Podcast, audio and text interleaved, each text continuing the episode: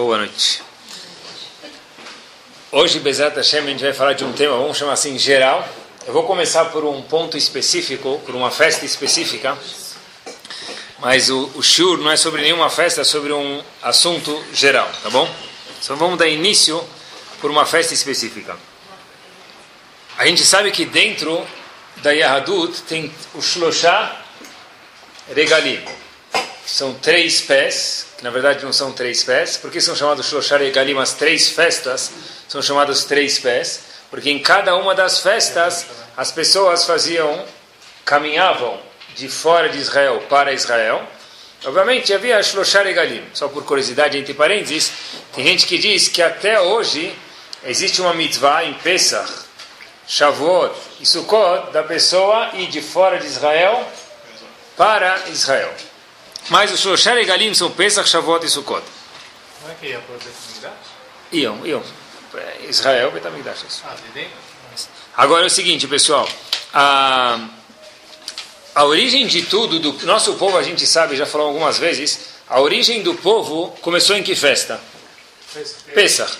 O povo só existiu em Pesach. Até Pesach tinha muitos escravos que moravam num lugar chamado Egito. Hashem, no momento, falou para Moshe Rabbeinu salvar esse grupo e chamar ele de Eudim, esse grupo vai salvar o povo. Vai transformar esse povo em um povo chamado nação dos Eudim, dos judeus. Óbvio que a pessoa tem que se perguntar, peraí, Hashem me salvou do Egito e salvou meu bisavô do Egito, mas salvou para quê? Por que Hashem redimiu a gente e transformou a gente num povo? Para quê? Qual o objetivo disso? Para quê? Eles eram escravos e foram libertados. Ah, Paraó podia ter falado porque eu não aguento mais vocês ou porque vocês não trabalham bem. Mas não foi esse o caso. A gente foi libertado à força. E a pergunta é por que Hashem liberou a gente à força? Por quê, pessoal? O que ele queria da gente? Óbvio que a resposta é clara e toda criança sabe que o objetivo era sair do Egito para não só ser livre, mas fazer o que com essa liberdade? Usar ela para servir a Hashem, para estudar a Torá. Por isso que 49 dias depois a gente teve Matan Torah Shavuot, que é a festa da outorga da Torá. Ou seja, a gente fala algumas vezes Yetiat Mitzrayim, a saída do Egito. Quantas vezes na Torá aparece Zecher e Yetiat Mitzrayim? Kiddush sexta-feira à noite é para quê? Zecher Yetiat Mitzrayim, lembrança da saída do Egito. Tefilim, Zecher Yetiat Mitzrayim. Inúmeras mitzvot são em lembrança da saída do Egito. Mas não adianta parar na saída do Egito, tem que lembrar para que a gente saiu do Egito. Saímos do Egito para quê? Para receber a Torá. Agora, pessoal, como chama essa festa onde a gente recebe a Torá? Peraí, a gente chama de Shavuot. Por que Shavuot? Semanas, porque se contam sete semanas para aqui no quinquagésimo dia receber a Torá. Nós chamamos de Shavuot. Alguns chamam de fantástico, Matan Torá. Quando foi dada a Torá. Isso eu posso chamar do que eu quiser. Como Hashem chama a festa, pessoal? É? Nós chamamos de Shavuot, Osman Matan Toratenu Natfilah. A festa, pessoal, olhem que estranho, olhem que estranho. A festa é, é chamada, se a gente olhar em Parashat Pinechas, que é a Parashá, que fala sobre os Hagim, está escrito o Beyom Ha-Bikurim, no dia de Bikurim, etc e tal. Quer dizer Beyom Ha-Bikurim? O que quer dizer Bikurim? Primícias. Quando você vai, vão nascer as primeiras frutas, etc e tal. O que, que é aqui? Globo Rural? Homem do campo. Instruções do homem do campo agora. Plante, use adubos maná, adubando com maná, adubando dá. O que, que é isso, pessoal? Não sei se existe essa propaganda ainda. Mas que, como que, que, que é isso? Todo mundo. Eu sou da década de 40, não é brincadeira. Nós fazemos tempo, mesmo. Pessoal, como é que funciona isso? As crianças falam pra gente que é Haga Shavuot. Alguns amigos adultos falam que é Zman Matan Toratenu. Mas a Torá não fala nenhum dos dois. O que a Torá fala pra gente? Haga Bikurim, a festa das frutas, das primícias que nasceram. Pessoal, é estranho, né? É que nem se... Talvez o exemplo, assim, bem prático pra gente, é quando o teu filho vai fazer aniversário, você fala para ele, ó, você pode vir... Você convida um amigo ou uma amiga para o aniversário do teu filho, fala, você pode vir para a festa do bolo do meu filho? Assim festa do bolo? É festa de aniversário que vai ter o quê? Bolo. Não é festa do bolo que vai ter aniversário. O principal aniversário. Exatamente a mesma coisa, pessoal. Você pode chamar de Hagashavot, a gente está esperando os Man Matan Torateno, quando a gente recebe a Torá. Hagabikurim é um detalhe que acontece nesse dia. Qual o detalhe? Que as primícias começam a nascer. Mas não é o bolo que é o Icar, a festa que é o Icar, é o aniversário que é o Icar. E por que, que a Torá chama de Hagabikurim, pessoal? Na verdade é interessante que a gente passa pela mesma Torá todo ano e tem um monte de coisas que a gente não percebe. E às vezes eu me pergunto como que eu não vi isso ano passado. Eu vi uma resposta, pessoal, esse ano, Baruch Hashem, que entra como uma luva, pessoal, e é 101% verdadeiro. Olha que interessante. Rav Victor Miller tem um livro chamado Shareorá. Ele conta o seguinte. Você tem razão. O objetivo de sair do Egito, que muitas mitzvot são Zecher Litzat Mitzrayim, é para chegar em Shavuot. O objetivo de libertar um povo é para receber a Torá. Então, por que Hashem não chama de Zman, Matan Torá? Tem dizer o seguinte. O que, que a pessoa consegue entender mais? Olhem que fantástico. Uma coisa abstrata ou uma coisa con concreta? Todo ser humano, por definição, ele é feito de carne e osso. Quanto mais concreto, mais está próximo de mim. Quanto mais abstrato, mais longínquo está de mim, mas eu preciso trabalhar sobre mim para entender isso aqui. Então diz a Victor Miller o seguinte, olha, Hashem, quando vai denominar essa festa, que é a festa mais importante, que é o propósito de tudo, fala: Olha, eu sei que o mais importante é a Torá, mas eu quero falar para você, marcar essa festa de alguma forma, eu preciso de alguma coisa que você vai conseguir sentir, vai ser o que? Concreto para você. Então diz Hashem: Eu vou chamar de Zman, uma festa chamada de Hagabikuri, festa das primícias. O que quer dizer? Vai no campo e vê. Vai no campo e vê, meu amigo. Está concreto, não dá. Você abrindo os olhos vai ver.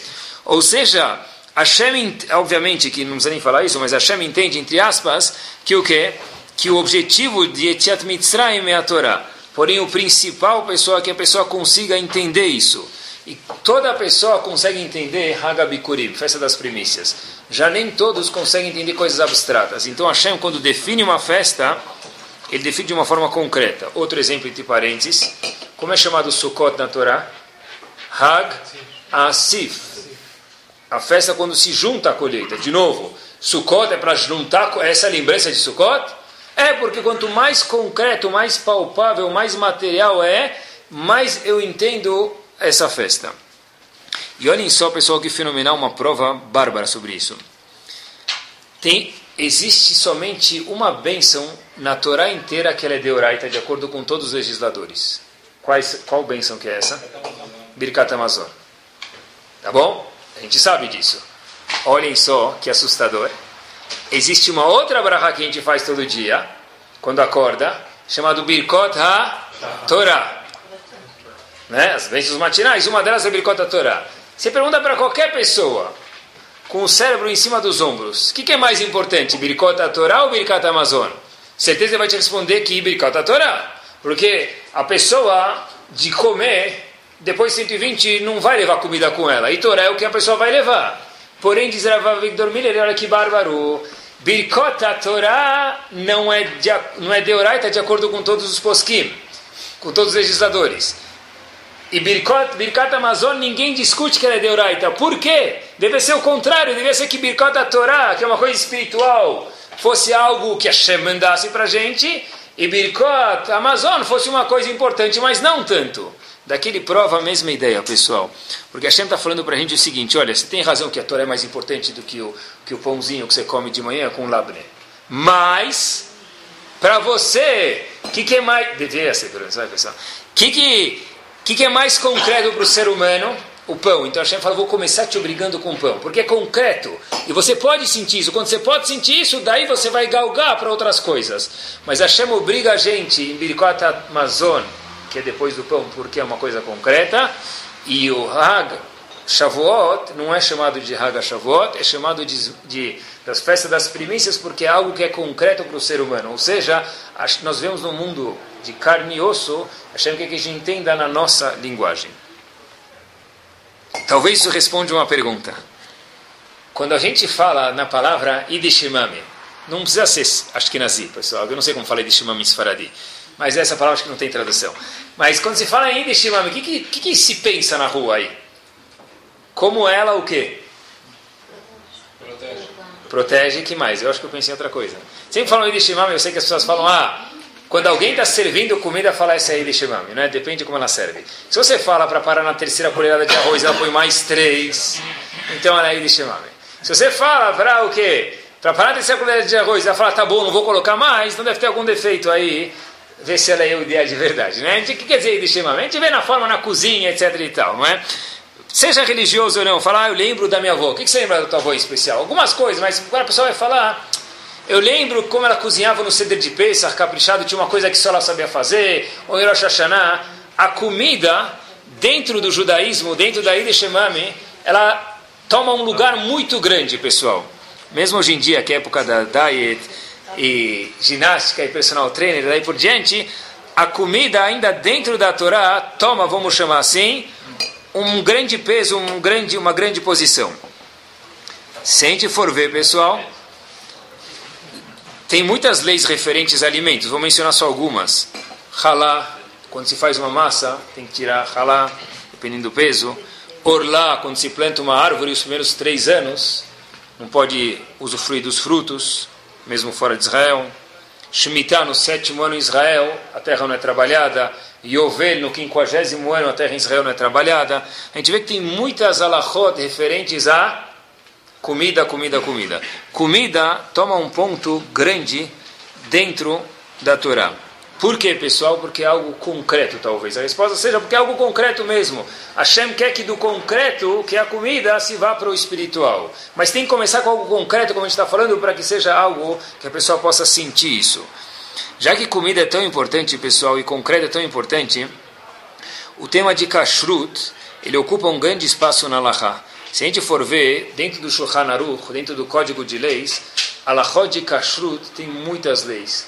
Como se cacheriza uma carne, Melihá, como tira o sangue da carne, como se abate a carne, como se não mistura carne com leite, e daí por diante. Kashrut ocupa um espaço muito grande dentro da Torá. Pessoal, eu gostaria de estacionar nesse tema chamado comida hoje, pessoal. De escutar, ninguém vai engordar, tá bom? Não se preocupar, especialmente as mulheres. Tem algo curioso. Em Parashat Shminit, a Parash, em Parashat Shmini, essa Parashá que fala sobre os animais que se pode comer e que não se pode comer. Quais animais são kasher e quais não são kasher? Quais aves são kasher, quais não são? Quais peixes são kasher e quais peixes não são kasher? Essa Parashá sempre, sem exceção nenhuma, cai logo depois de Pesach. Terminou Pesach, qual Parashá que vem? Parashat Shemini, que fala sobre kashrut. A pergunta é por quê? E uma resposta interessantíssima esse ano é o seguinte: em Pesach, as pessoas se preocupam em fazer o quê? Tudo kasher.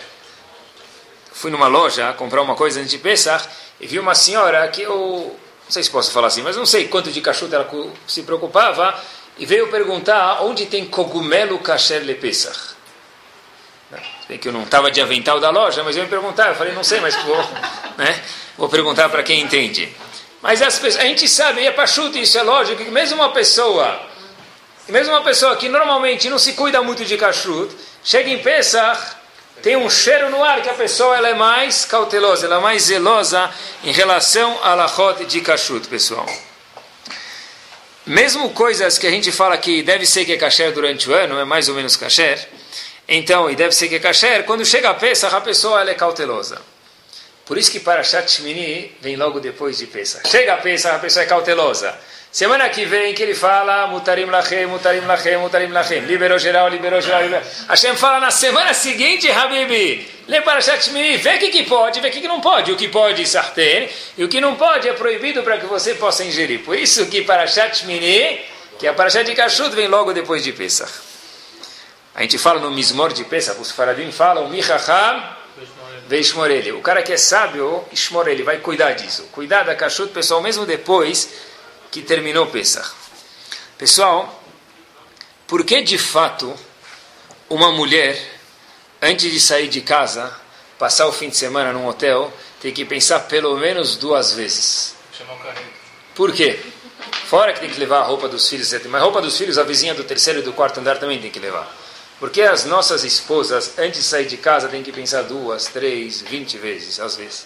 Falar, para tanto eu pensar, é melhor não ir. Ou vai sem pensar, ou não pensa, porque senão, senão você não vai sair de casa passar um fim de semana fora. Porque quando você chega no hotel, a gente já viu isso, não tem nenhuma novidade, tá bom?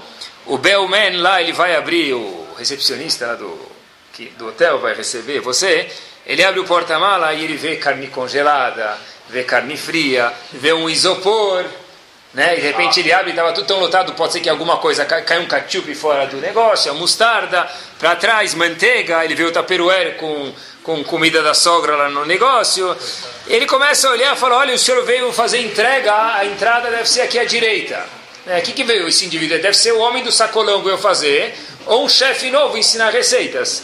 O que, que veio o indivíduo fazer aqui? Aí depois, mais ainda, né? Você chega no hotel, depois que você explica, não, aqui. é melhor não explicar, é, a gente come outras coisas tal. Aí chega no, no hotel para tomar café da manhã, o que acontece? O senhor pode me dar uma banana e uma maçã, por favor? Mas peraí, o senhor pagou pensão completa, meu amigo. Você pagou X reais só por causa do negócio aqui nesse hotel, mais do que o quarto é o buffet. Aí você vê o outro omelete, o outro, você passa sempre, dá uma olhadinha, ver o que, que tem para você comer, né? Obviamente, né? Apesar que a gente sabe que não vai ter nada, o pessoal vê lá 12 tipos de croissant, 63 tipos de pãozinho, 27 tipos de omelete, não é? A pessoa vê e o garçom fala, mas o senhor não vai comer nada? Mas o senhor já pagou, está escrito aqui a pensão completa. Não, não, é que Aí um segundo, estou trazendo a mim. Aí traz da cozinha lá, aquele negócio que você mandou esquentar, não, da tua chapa lá de ontem ontem, não é? Então, pessoal, por que, por que tem tudo isso, pessoal? Por que é necessário, pessoal, por que é necessário de fato a pessoa chegar no avião e só falta o holofote para ele ser o centro da atenção? Não é? O Edi chega no avião e de repente, ou você é o último a ser servido, e está todo mundo olhando, já todo mundo comeu o que, que vão servir para esse indivíduo, ou está todo mundo com fome e vem alguém com aquela comida quente e caché para você, Guilde. De repente, depois de você abrir aquele alumínio tão barulhento, né, que está todo mundo olhando lá, se você for um judeu de, de, de, de suspeito, um pouco mais escuro, talvez de bar, vamos pensar que você é terrorista, né? Está fazendo alguma coisa. Aí você vai lá, você abre aquele alumínio, pouco, bastante barulhento, metade do avião está olhando. Aí o pessoal fica pensando, o que, que esse cara vai tirar daí de dentro, né? Vai sair tirar vai sair de lá Moshe Rabbeinu de dentro. O que vai sair? Vai sair alguma coisa... De repente, Tá, esse indivíduo logo vira o Rebbe lá, né? Sabem que Rebbe da Shirai distribui os restos. Então, esse cara vira o Rebbe. Todo mundo está querendo ver o que, que vai ser. Eu quero um pouco dele também. Vê lá que aparece a compota de pera. Você falou, já te vi no, alguma vez na minha vida, né? Você de novo aqui? Você de novo aqui? É, às vezes até se pergunta, mas hoje não vai ter omelete? Aquele omelete do avião passado não, não vai ter hoje, né? Pessoal, aquele ervilha. Então, tem uma companhia até que lá abre, você tem que abrir, uma vez, acho que não sei de onde que é, você tem que abrir, parece sardinha da, da, da, é, da Bélgica, tem que rodar assim. É mais vezes você abre, de repente você olha para a tua camisa, ela está com uns pingos de molho de carne, e você não tem outra camisa. Então, pessoal, por que no avião é assim? Por que no hotel é assim? Por que de verdade parece um marciano eh, aterrizando aqui? O Hafetz Haim tem um, um, episódio que aconteceu com o Havetz Haim e eu escutei ele algumas vezes para ver que ele era verdade mesmo. Teve um homem que trabalhou, morava na Rússia e foi convocado para o exército. E lá não dava para dar um jeitinho no exército. Se foi convocado, tem que ir. O exército russo. E ele tinha lá para trabalhar no exército, ele tinha comida glat treif. Não tinha o que fazer. A comida era 100% taref. Só que esse indivíduo conseguiu um amigo e tinha uma opção de trabalho para ele. O traba podia trabalhar na administração do exército, na parte administrativa do exército. Só que ia ter que trabalhar quando? Shabbat também. Só que tinha uma vantagem. As pessoas tinham meia hora de almoço e cada um almoçava onde queria. Então ele podia trazer comida de casa e comer uma coisa cachê. Esse indivíduo falou, olha, é melhor comer taref ou é melhor fazer Hilul Shabbat? E trabalhar no Shabbat. Só que logo falou, olha, apesar que eu moro na cidade do Havetz Haim, seria uma besteira ir perguntar para ele. Por quê? Porque em relação a uma pessoa que faz Hilul Shabbat, está escrito Mechalelea Motiumat. Para uma pessoa que faz Hilul Shabbat, profana o Shabbat, essa pessoa ganha uma das quatro mitot Bedin, chamadas Kilah. O crime mais grave dentro do Bedin está na categoria de quem faz Hilul Shabbat. Em contrapartida, alguém que come não kasher, ele não recebe nenhuma das quatro mitod bedin, não recebe nenhuma das quatro, ele recebe 39 chicotadas e se mantém vivo depois. Então, obviamente que Hilul Shabbat, profanar o Shabbat, é muito mais grave do que comer taref. Esse indivíduo nem foi perguntar para o Havetz Haim. Até que uma pessoa falou para ele, olha, em todo caso, vai pergunta. Pelo menos, o que, que, você vai fazer? Vai comer taref com as garratas do Havetz Haim, como se fosse. Você é obrigado a isso, não tem outra opção. Pelo menos vai para sentir mais tranquilo tua mente. Havetz Haim olha para ele e fala o quê? Trabalhar no Shabbat no escritório e comer kasher? Ou trabalhar no exército e comer taref, só que não trabalhar no Shabbat? Obviamente, é melhor você trabalhar no escritório e comer taref. Mas ele perguntou para o Rav peraí, Rav, de novo, desculpa. Não. não vai comer, falei errado. É melhor trabalhar no escritório fazendo Hilul Shabbat e comer kasher do que trabalhar no, no, sendo um soldado, não trabalhar Shabbat, só que comer taref. Ele perguntou para o mas Rav, a gente sabe que Hilul Shabbat é muito mais grave do que comer taref. Rav Haim concordo com você. Então, Rav, por que, que é melhor trabalhar Shabbat e comer kasher? Diz ele o seguinte, e os dois a pessoa era obrigado, né? os dois ele era forçado, ele estava forçado a trabalhar um, um ou outro. Ele fala o seguinte, pessoal, a pessoa depois que fez Hilul Shabbat forçado, repito, forçado, senão ele morria, e nesse caso é melhor a pessoa fazer Hilul Shabbat, depois que ele fez, correndo no sangue dele, não tem no DNA dele nenhum vestígio disso. Porque ele foi forçado a fazer. Mas quando se fala de kashrut, disse o Havetz Haim, mesmo que kashrut é mais light do que Shabbat, mas o, veneno do taref circula no sangue, biologicamente a gente sabe disso, tudo que a pessoa come, de alguma forma vai para o sangue, e já que circula dentro do sangue, isso vai manter vestígios dentro da pessoa, é melhor, meu amigo, você fazer Hilul Shabbat, quando é forçado, do que comer taref, porque um vai manter vestígios e outro não. A tal ponto que isso é verdade, pessoal, que teve um, um kibbutz, que morava num kibbutz em Israel, não religioso, ele mandou uma carta para o Stipler e fez sete perguntas de emuná para o Stipler. Falou, eu sou de tal kibbutz, eu tenho sete perguntas de fé e eu queria que o senhor respondesse, porque eu sei que o senhor é a entidade que entende disso. o Stipler falou para ele, todo tempo que tiver hazir, assim está escrito, porco circulando no teu sangue, eu não vou te responder pergunta nenhuma, porque eu não tenho resposta para tuas perguntas. Não, as perguntas que você está me dando não querem uma resposta. No momento que você parar de comer isso, você pode vir que eu te respondo 70 perguntas, não 7. Onde que pode ser que a, o castigo é menor, pode ser que a infração é menor, mas existe uma consequência, um ponto que isso circula dentro do sangue das pessoas, pessoal. Isso traz para a gente uma grande curiosidade, acho que é isso. Olha, a Gmará conta para a gente, tem um tosso para a gente, pessoal, Masechet Avodazara, é por coincidência, fala sobre idolatria, que é grave, e fala sobre kashrut também. E no Masechet Avodazara, no Daf Yud Amud Bet, página 10b, conta que havia uma grande amizade entre Rebbe e Antoninos. Antoninos é Marco Antônio. Por que essa amizade? Pessoal, eles eram muito, muito amigos. Quem é esse Marco Antônio, pessoal? De onde veio essa amizade? Então o Tossot conta para a gente uma história, que havia uma, um decreto que não se podia fazer Brit Milá. A mãe de Rebbe fez Brit Milá nele. Só que ela escutou Rebbe Rabiu Danassi, tá? o chefe de todos os Eudim. A mãe de Rabiu Danassi fez Brit Milá nele. E ela escutou o quê? Que o governo percebeu que ela fez Brit Milá e estava vindo fazer o quê? Matar o filho dela. Então ela trocou o filho dela com esse Antoninos ou Marco Antônio. E aí guardou ele e quando os romanos vieram, o czar escutou isso, foi verificar, e olha o que está escrito, pessoal. Falou: Olha, aqui nessa casa tem alguém certeza que fez Brit Milá. E viram o nenê, e o nenê estava com a orla, estava com o Brit Milá não feito. Os oficiais disseram: Eu vi que fizeram Brit Milá aqui nessa casa, é impossível que esse menino está com, tá com Brit Milá não feito. Ela, disseram os goim, Akadosh Baruch Hu Selahem Nissim. Hashem faz milagres para esse povo, porque eu vi que fizeram Brit Milá nesse menino. Como que pode ser que ele não está não, não tá com Brit Milá feito? O Batlu Etagzerá, desse momento em diante, cancelaram a Gzerá e permitiram que se fizesse Brit Milá. Porém, qual, na verdade, não foi um milagre. O que aconteceu?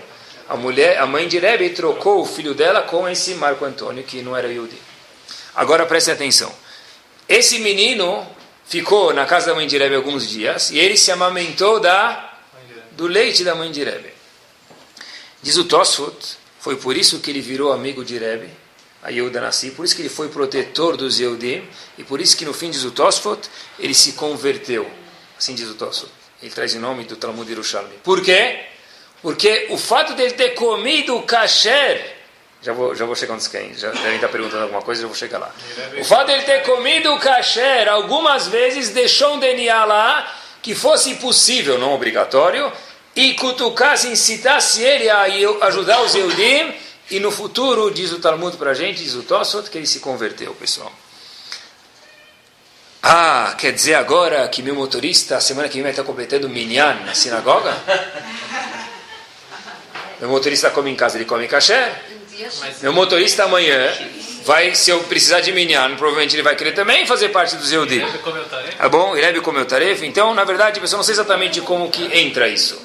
Não sei se é todo mundo, mas de alguma forma a gente vê que de fato influencia, porque senão o Tosso não ia contar isso pra gente, pessoal.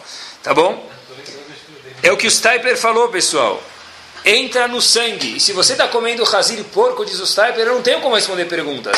Porque para quem não quer resposta, não tem, não, quem não, tem, não quer resposta, não tem resposta nenhuma no mundo da pessoa mais capaz que vai resolver ele. E o que bloqueia às vezes a pessoa de querer resposta, diz o Stiper, é um sangue gorduroso. Sangue gorduroso, espiritualidade, é não comer kasher. Uma pessoa vai no posto de gasolina, a gente já viu isso, ele escreve lá, essa gasolina é um posto, uma marca famosa, então aqui a gasolina ela é certificada, não é? Tem pedigree.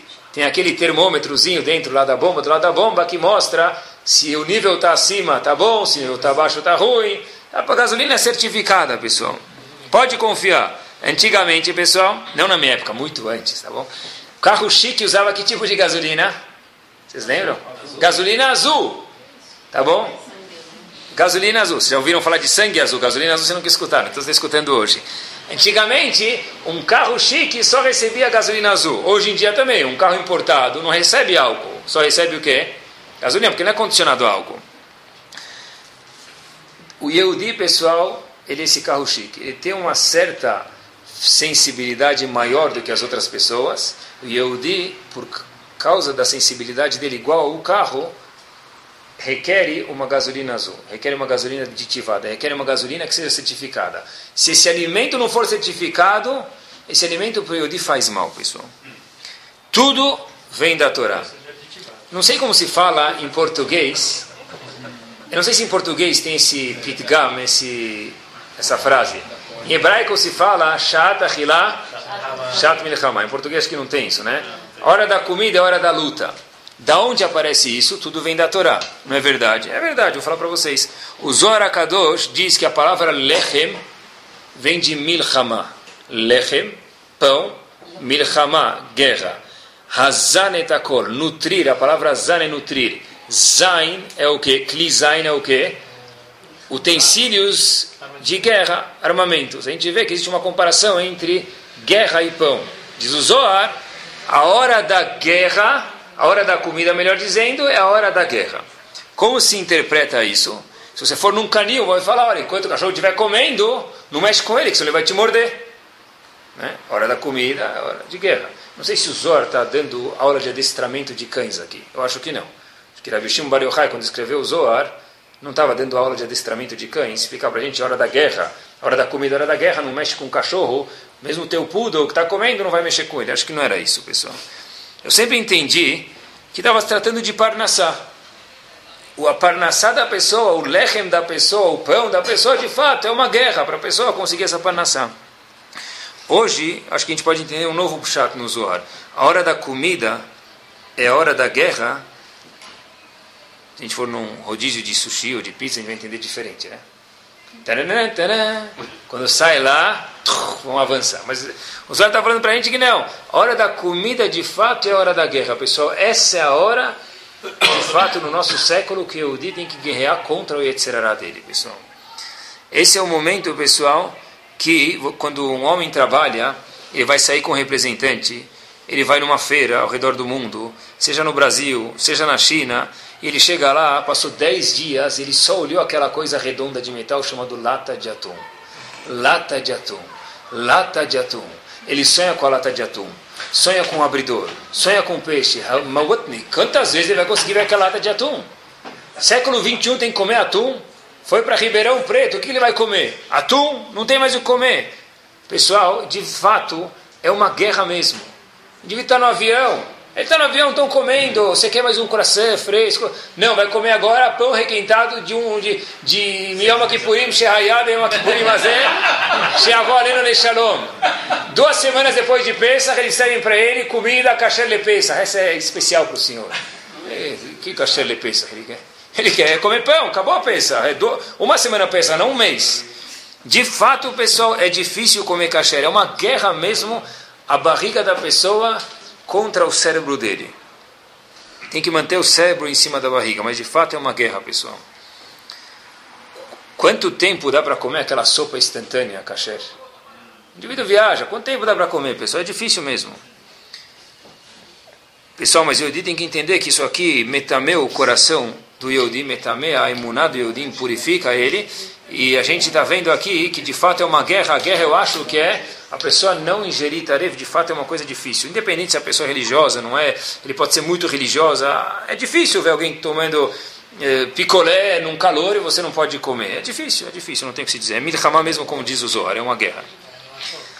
Pessoal, eu gostaria de explicar alguns pontos práticos em relação ao kashrut. Primeira coisa, existe um conceito chamado halav akum. Halav Akum, o que é Halav Akum? Eu queria explicar para que a gente saiba o que é isso e o que é Halav Seder. A Mishnah fala em Masechet Avodazara o seguinte: Halav Shechalvo Akum, um leite que foi tirado por um não Yehudi, Ve'en Israel Roeu Asur, e um Yehudi não está verificando isso, ou ele não precisa estar lá verificando, ele pode estar sentado, talvez, levantar e abaixar, mas isso aqui é chamado Asur. Existe um, vamos ver, vamos ver, ou pode, vamos ver. Existe um grande Rav, pessoal, esse grande Rav, não de estatura, porque ele media talvez 1,65m, 1,70m, mas em relação ao judaísmo, é um Rav gigante, Lekule Alma, ninguém discute, foi ele, o mais famoso, vamos chamar, eu quis dizer que ninguém discute mesmo, Lekule Alma, ele era um gigante, ele que traz o conceito, não que pode tomar halavakum, porque Halavakum está escrito no, na Mishnah que é proibido. E Rav Moshe Feinstein nunca poderia discutir com a Mishnah e nem queria discutir com a Mishnah. O que ele diz, por isso que eu faço questão de explicar para vocês, é o seguinte: o fato das companhias terem medo de serem, de serem pegas no flagra, trocando leite de vaca, que é o que elas anunciam que estão vendendo, por leite de algum outro animal, a multa é grande, eles têm medo, etc. e tal. Se Rav Moshe Feinstein é como se um Yehudi estivesse olhando, porque todo o purpose, todo o objetivo de um Yehudi olhar é para que o quê? Para que não se misture. Então, o governo olhando, a supervisão olhando, o medo, a multa que existe, é como se o Yehudi estivesse olhando. Mas ele nunca foi contra a Mishnah, óbvio. Ele não precisa nem falar isso, mas é bom falar de qualquer jeito. Diz o Rav Moshe Feinstein que Yediá Brurá Avekiraya, uma Yediá clara, que os, não vão misturar porque eles têm medo do governo, é igual olhar. E a Mishnah pediu para olhar, então diz o Rav Moshe Feinstein que era o gigante, ninguém discute que isso pode. Mas não deixa de ser Alguns, pessoal, não concordam com esse chuva, essas não é uma chuva, são algumas chuvot. Não fala uma chuva é ignorância. São algumas chuvot em alguns livros diferentes do Rav Moshe Feinstein. Alguns não concordam com isso. Mas o Moshe Feinstein falou, ninguém pode falar que ele não falou. Porém, porém, vamos explicar agora. Diz a Moshe Feinstein, pessoal, o seguinte: Raui leachmir. É correto ser mahmir. E a Moshe Feinstein diz, ele meio sobre ele próprio, eu nunca tomei, nunca vou tomar isso. Mas ainda diz a Moshe Feinstein, olha que interessante, uma pergunta muito difícil. Fizeram para Moshe Feinstein numa outra chuva, dentro do livro dele chamado Igrot Moshe. Existe uma yeshiva o halav akum custa R$ 1,50. Estou inventando. O halav Israel custa R$ 2,50. Tá bom? Com três, não sei quanto custa. Para uma yeshiva que tem 300 alunos, que tomam um café todo dia de manhã, multiplica isso por uma semana, e multiplica essa semana por 4 para dar um mês, e multiplica esse mês por 12, a diferença entre halav akum e halav é diferente. Esse dinheiro vem de tzedakah. Rav Moshe Feinstein O que, que se faz nesse caso? Se toma halavakum e se economiza dinheiro de tzedakah, que é kodesh, ou se toma halav Israel e se gasta mais dinheiro de tzedakah? Uma pergunta forte e pesada. Ramosh Feinstein diz o seguinte, o meinyan, meinyaneh chinuch, copia as palavras dele, en letzamtzem. Quando se refere a chinuch, educação, não se deve ser pão duro. Pão duro aqui não é eu pão duro, é pão duro com dinheiro de tzedakah. Pessoal, porém, diz Moshe Feinstein, uma pessoa que mora num lugar muito longe, e é muito difícil, diz ele, repito, ter halav Israel, então essa pessoa não precisa ser mahbir. Quer dizer que pode ou não pode?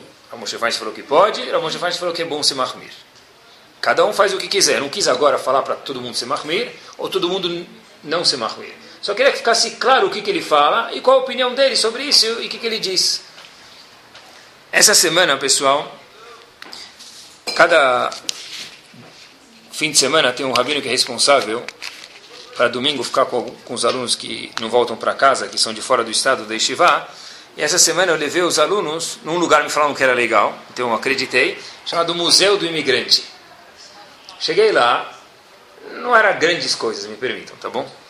Mas eu já tinha chegado lá, Razito, eu levei os alunos passar domingo, eu falei Museu do Imigrante, nem imigrantes nem ancheta, não tinha nada de interessante lá, pessoal. Então, eu comecei a escutar tu, tu, um barulho de trem. Eu falei que, que deve ser um barulho temático aqui. Não, falou, não, tem um trem lá atrás. Maria Fumaça. Eu falei, beleza, já achei o programa para fazer. Era uma fila pequena, 15 minutos, tem uma Maria Fumaça. E eu tenho um indivíduo lá jogando carvão, não é nem carvão, ele joga uma madeira velha. E a Maria Fumaça aquece a água. E tem caldeiras em cima, e você sabe como funciona, e puxa e traz, vai para frente, vai para trás. Andamos uns 200 metros para trás, para frente, é uma coisa interessante. Eu tinha certeza que aquela Maria Fumaça era paralela a uma geração depois de Moshe Rabbeinu. Moshe Rabbeinu não saiu de Maria Fumaça do Egito, porque veio uma geração depois, mas alguma coisa assim. Quando que era Maria Fumaça, pessoal? 1800. Ah, eu também pensei, 1800, muito bem. 1850. Mil, 1945. mil no, na Maria Fumaça estava escrito o seguinte, fui, é bom ser curioso na vida, eu fui procurar, perguntei para um maquinista, para o indivíduo, como é que é. Ele me mostrou, ele não sabia falar inglês, mas ele me mostrou. Estava escrito, tinha um emblema dos Estados Unidos, escrito Made in USA, Filadélfia, 1923, 1923. Tem, tem de antes. Pessoal, locomotiva de 1923. O assento da locomotiva que foi arrumado para a gente sentar, foi reformado, era pior do que aquele fusquinha da nossa época, pessoal, que para fechar a porta usavam com uma corda. Era um assento que você sentava para subir, já fazer Birkat Gomer, você afundava no assento.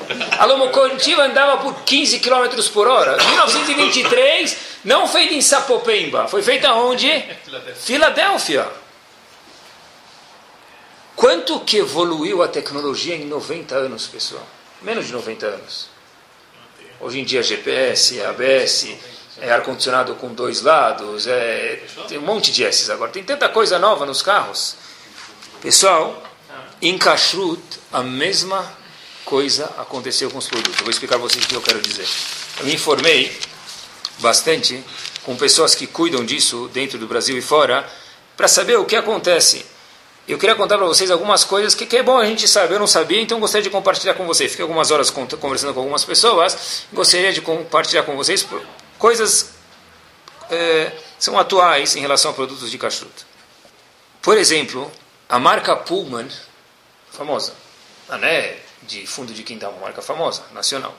Até pouco tempo atrás, usava nos pães um emulsificante não kasher, que não permitia que o pão fosse kasher, por exemplo. O que, que pode ter já num pão? Está escrito lá. E de fato só tem isso mesmo: água, farinha, sal e ovo. O que, que pode ter de errado num pão?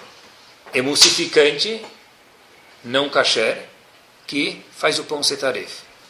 Por exemplo, muitas padarias, fora Pullman, fábricas de pão, não tem nenhum produto não kasher. Não tem nenhum ingrediente, melhor dizendo, não kasher para fazer o pão. Porém, muitas untam a forma com, com ingredientes que são 100% taref. Isso aqui, não, isso aqui estou falando coisas que eu fiquei algumas horas procurando porque são coisas atuais e acho que é importante que a gente saiba, pessoal. Danoninho, que vale um, como um queijinho, um bifinho, tá bom? O Danoninho, aquele iogurte, aquele, sei lá como que é, chamam, Danoninho, ele até algum pouco tempo atrás também, ele é feito de queijo, queijo por só já é um problema, mas, inclusive, misturado com coalho animal. Quer dizer, 250% tarefa. Ah, mas eu só sou kasher de carne, então não come danoninho. Porque danoninho contém dentro dele coalho animal. Nestlé, pessoal, tem dois chocolates, por exemplo, que é aquele choquito e charge, só para que a gente saiba, tá bom? Dentro deles é um recheio macio. Como que o recheio é tão macio? Eles usam glicerina animal para que fique macio. Em outras palavras, está comendo 3, você está comendo. Cheeseburger, carne com leite. Mas eu não sou caixa de leite. Ninguém não é caixa de aqui, é caixa de carne mesmo. É gordura animal que vai lá dentro, pessoal. Por que existe uma quantidade mínima de quanto você ingere? Beleza, às vezes. Boa, boa, eu gosto dessas perguntas. Mas a pergunta que vem quando a gente quer saber uma resposta. Existe uma quantidade mínima? Existe mas tem outros mil detalhes que essa quantidade mínima precisa existir, e às vezes ainda, pessoal, depende por que essa quantidade mínima foi adicionada, nunca existe bitula anulação. Então, da mesma forma, quando eu vejo uma coisa que eu não sei se tem um pouco de veneno aqui ou não, existe, vou perguntar para o médico primeiro, de fato, talvez não vai me fazer mal, porque eu sou alérgico, mas eu não vou tomar sem perguntar para o médico. Queria que a gente entendesse hoje que kasher é vitamina e não kasher loalena é exatamente igual ao veneno, pessoal. Atum Estou falando tudo isso de hoje em dia, tá? Atum tem fábricas que trabalham com peixes que não são kasher na mesma planta. Saibam vocês, 32 tipos de atum, dentre esses 27 não são kasher, 5 peixes atum dos atuns são kasher. Eu comprei atum, é atum, mas dos 32 tipos que existem, 5 são kasher e 27 não são kasher. E agora a gente quer usar as leis da Torá. A gente sabe, segue a maioria. Então não come atum se você não sabe o que é, gente. Segue a maioria. 27 contra 5, pessoal. 27 contra a rapa. Saiu no jornal, jornal, Estado de São Paulo, que alguma fábrica, algumas fábricas que dizem que usam atum, e está escrito atum, foram multadas porque colocam outros peixes dentro da lata. Saiu no jornal isso, pessoal. Te vê como que é maionese, por exemplo. Ovo, usar ovo é melhor do que usar óleo, por razões econômicas. Só que usar ovo, se você vai colocar colesterol lá, 100% de colesterol, não vai vender nada, aí você não vai faturar, que é o teu objetivo, vender maionese. Então o que, que eles fazem? Eles hoje, usam, hoje em dia, um chamado ovo enzimático. Beleza, menos colesterol, menos gasto, vende mais, melhor para a firma. Porém, essa enzima ela é feita em quase todos os casos do porco. Quer dizer, mesmo que está escrito na maionese ovo, óleo e não sei o que lá, e o ovo é ovo mesmo, mas é um ovo enzimático que ele foi tratado com a enzima do porco. O que ele está comendo? Não é nem tarefa, é pior, aqui é porco. Molho de tomate, pessoal. Isso eu escutei quando estava em Baltimore. Tem um, tem um rabino muito, muito, muito grande tem uma ashgaha chamada Star K, e o chefe disso é um gigante, esse indivíduo, ele morava em Shivá, todo sábado à noite ele dava shur das 8 e meia às 10 e meia da noite. E um dos shur, às vezes ele falava muito sobre kashrut, e ele falou, falou isso, mas hoje eu não sabia se aplicava, e uma pessoa me falou que é até hoje exatamente igual. Molho de tomate, na mesma planta que se faz o molho de tomate, muitas vezes no mesmo utensílio, tá? no mesmo container que se faz, no mesmo barril que se faz, se usa de manhã se faz molho bolonhesa, que é molho de carne, e à tarde se faz molho de tomate. Ou seja, eu vou chegar lá. Ou seja, é molho de tomate, só que o tamo, o gosto, de acordo com a Allah, está lá e a pessoa está comendo 100% tarefa. Se alguém pergunta e sabe que esse é o molho, ele é obrigado a cacherizar todas as panelas, jogar a panela fora ou cacherizar. Ah, mas é só molho de tomate. Mas o que, que, veio antes, pessoal? A tecnologia hoje, como a Maria Fumaça mostrou para a gente, a globalização está tão grande que tudo vem de todos os lugares e a gente não sabe o que, que vem. Então, se alguém não foi verificar, tem que tomar cuidado. Picolé de leite. A Nestlé pasteuriza os picolés. Ela pasteuriza, até pouco tempo atrás, no mesmo utensílio que se usa para é, picolés que não são kasher. Então, todo picolé cremoso de leite e eu estou comendo coisas que não são caché. Biscoitos Nestlé, eles usam, e alguns biscoitos usavam há pouco tempo atrás, gorduras e aromas que são não caché. Ah, quer dizer que pode não vai mais poder comer? Não. Que pode, alguém viu, então pode. Eu estou falando que não pode, eu estou na dúvida. Deve ser que é cachê. Eu nunca vi alguém falar, ah, a minha esposa está mais ou menos grávida. Meu amigo, ou ela está, ou ela não está. Ou é cachê, ou não é cachê. É a mesma coisa, pessoal. Suco de laranja. Tem algum problema? Eu perguntei para algumas pessoas. Suco de laranja é espremida, vai, já deu. Onde vai ter problema suco de laranja? Eu falei, é verdade, normalmente não tem.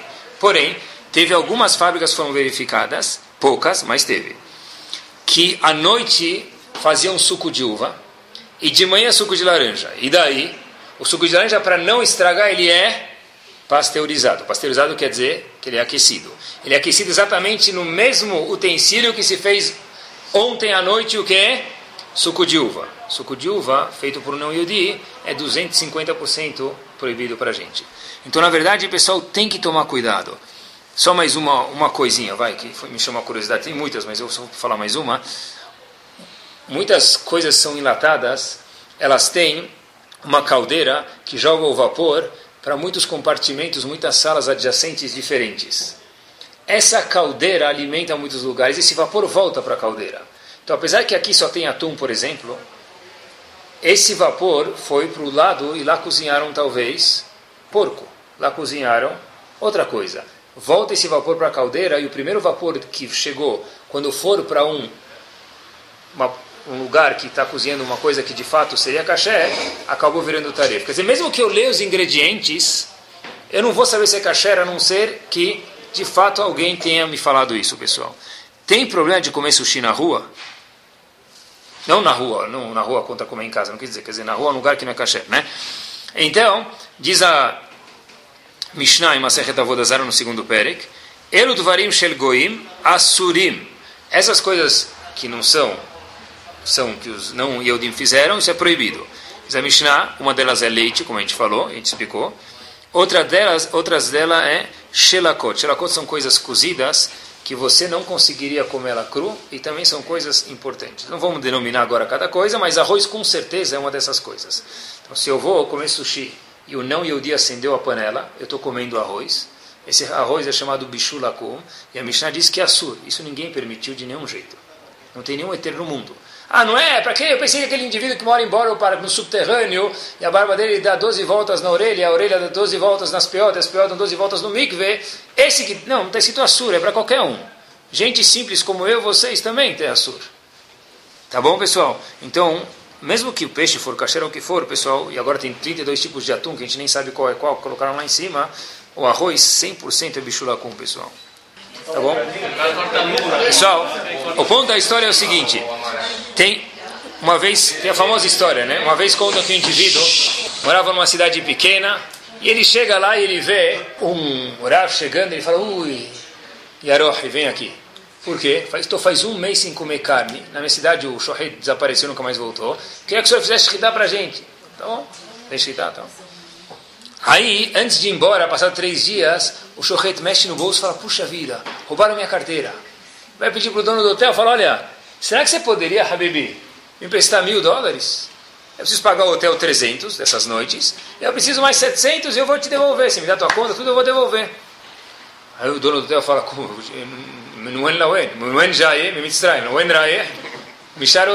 Quem é você para onde você vai? Nunca te vi na minha vida, vou te emprestar mil dólares?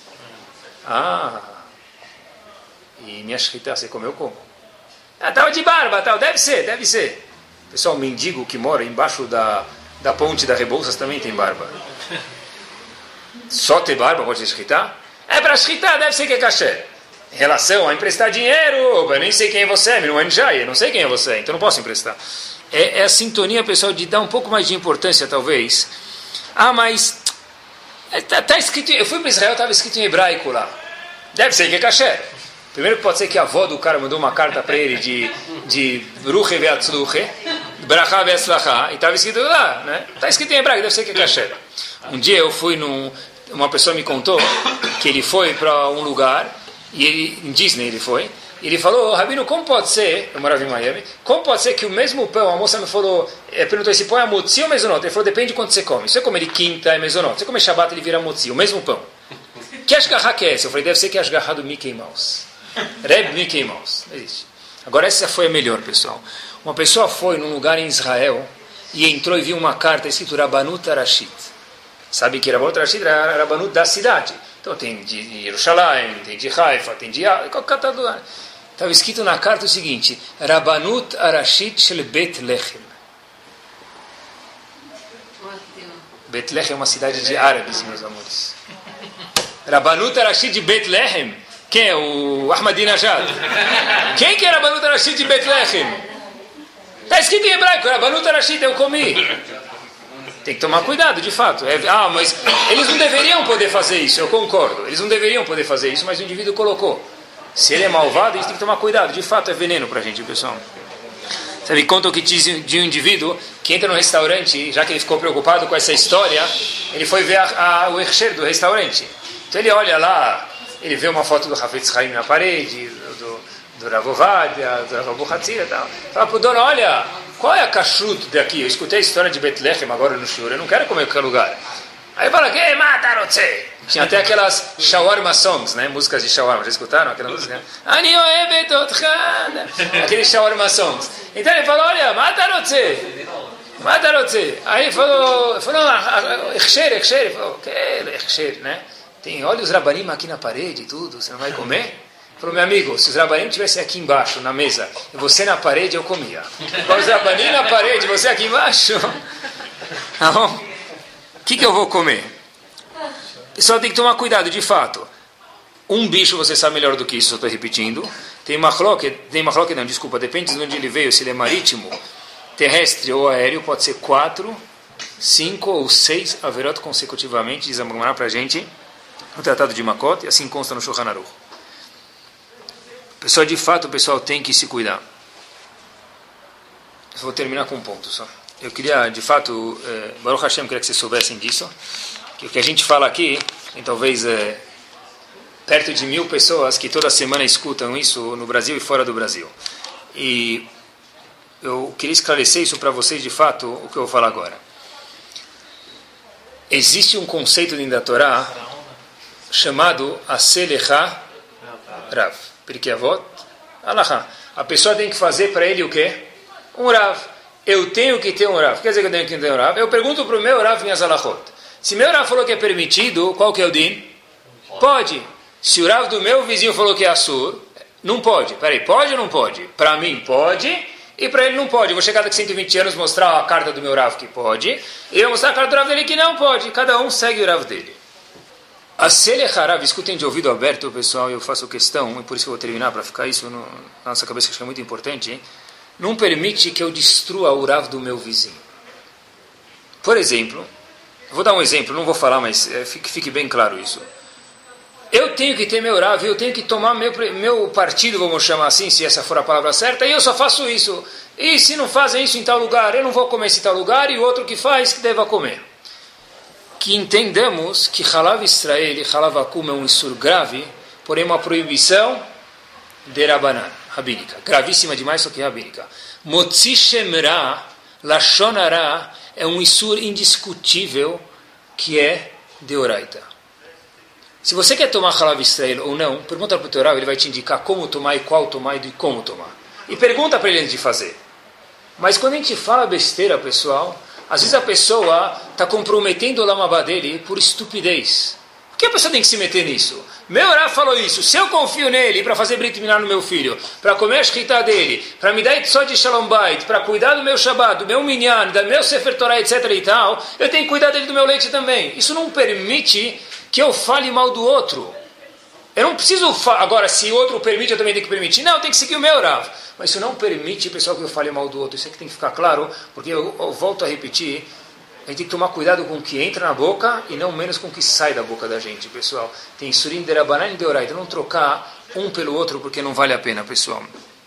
Que Bezat Hashem, a gente possa de fato entender que, como Rebbe, a história da mãe de Rebbe, que ele se alimentou, Antoninos, Marco Antônio, por isso que ajudou o povo Yudim muitas épocas, na época dele, na Gemara a gente vê isso muitas vezes, que Rebbe Uda nascia se aconselhar com ele porque ele comeu kasher, a gente vê o fato do poder da kashrut e o fato do prejuízo que existe de não tomar kashrut, pessoal, que a gente possa ser mais cuidadoso e seguir as nossas listas, seguir as nossas kashrut, e com certeza isso as mulheres são as mais meritosas nisso, no Mishkan, que é a casa, na viagem, mesmo que o marido falar que ele ajuda, é a mulher que cuida da geladeira, que vai, que volta, que cuida, que desfaz a geladeira, que desfaz o isopor e faz, que Bezat Hashem, no mérito do nosso esforço, que Hashem veja a nossa guerra chata, Hilá, Shat Milchama, e que a gente possa vencer essa guerra, que a Deus possa trazer para a gente mais facilidades na Kashrut, com certeza, e também que a pessoa possa desfrutar dos méritos não só no Olam com certeza, mas também no Lamazé, amém, querido.